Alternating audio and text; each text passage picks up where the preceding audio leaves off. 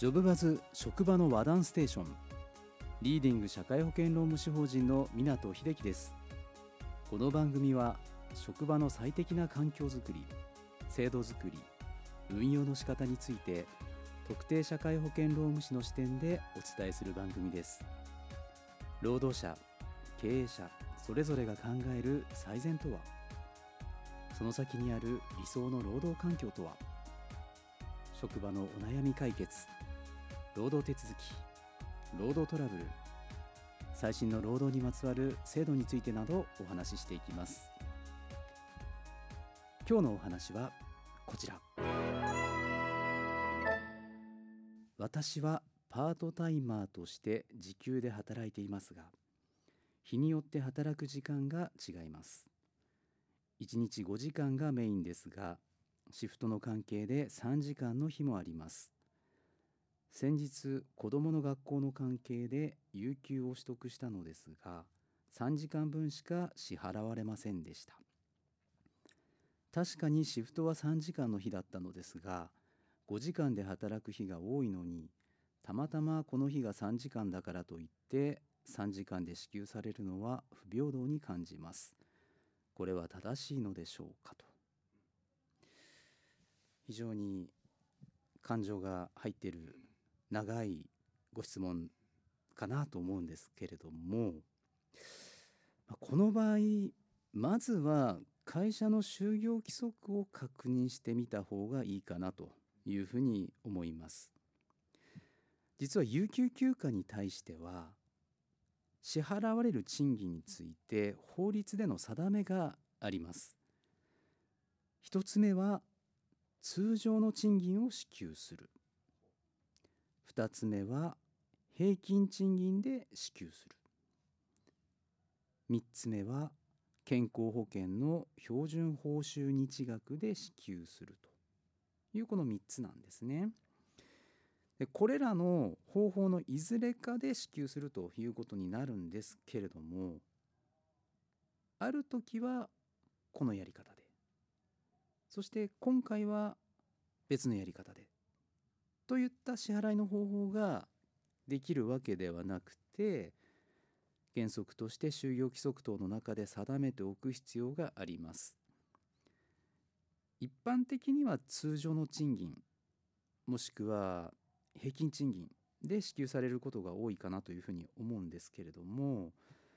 健康保険の標準報酬日額で支給するというケースも一応定めとしてはあります。私もあまり見たことはないというものなんですけれども法律上は選択が可能ということになっています。ただしこの場合においては会社と労働者の代表との間で労使協定書というものを締結する必要があります。今回のケースですけれども就業規則の中で通常の賃金を支給するという記載がされていた場合本来の勤務する日の賃金を支給しているということになりますのでシフトが3時間の日に有給休暇を取得した場合その3時間分の賃金が支給されるということになります。よって就業規則を確認して通常の賃金を支給するとなっていた場合は確かにね普段メインの時間が5時間ですよということで5時間と比較すると損をした気分になってしまうのかもしれないですけれども会社の対応としては正しいということになります。もしも就業規則を確認した際に平均賃金で支給するというふうになっていた場合は平均賃金で支給されることになります。でこの場合平均賃金なので過去3ヶ月間の賃金の総額から1日あたりの賃金を計算してでその金額が支給されるということになります。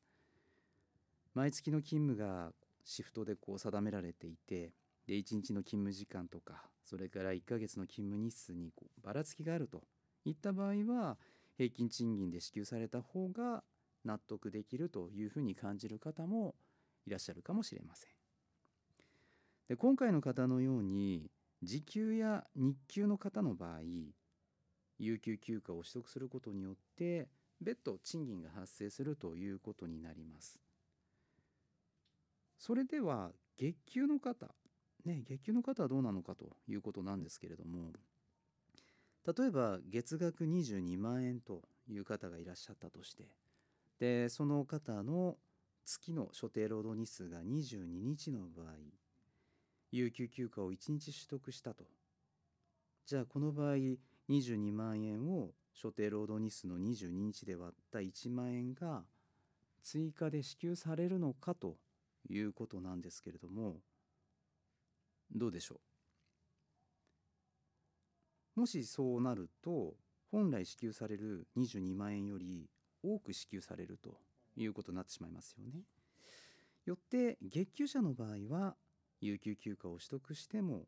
賃金が控除されずに通常支払われている賃金が支給されているということであれば適正な対応を行ったということになります。ジョブバズ職場の和談ステーションリーディング社会保険労務士法人の湊秀樹でした。労働のことで悩んだら和談ステーションへ。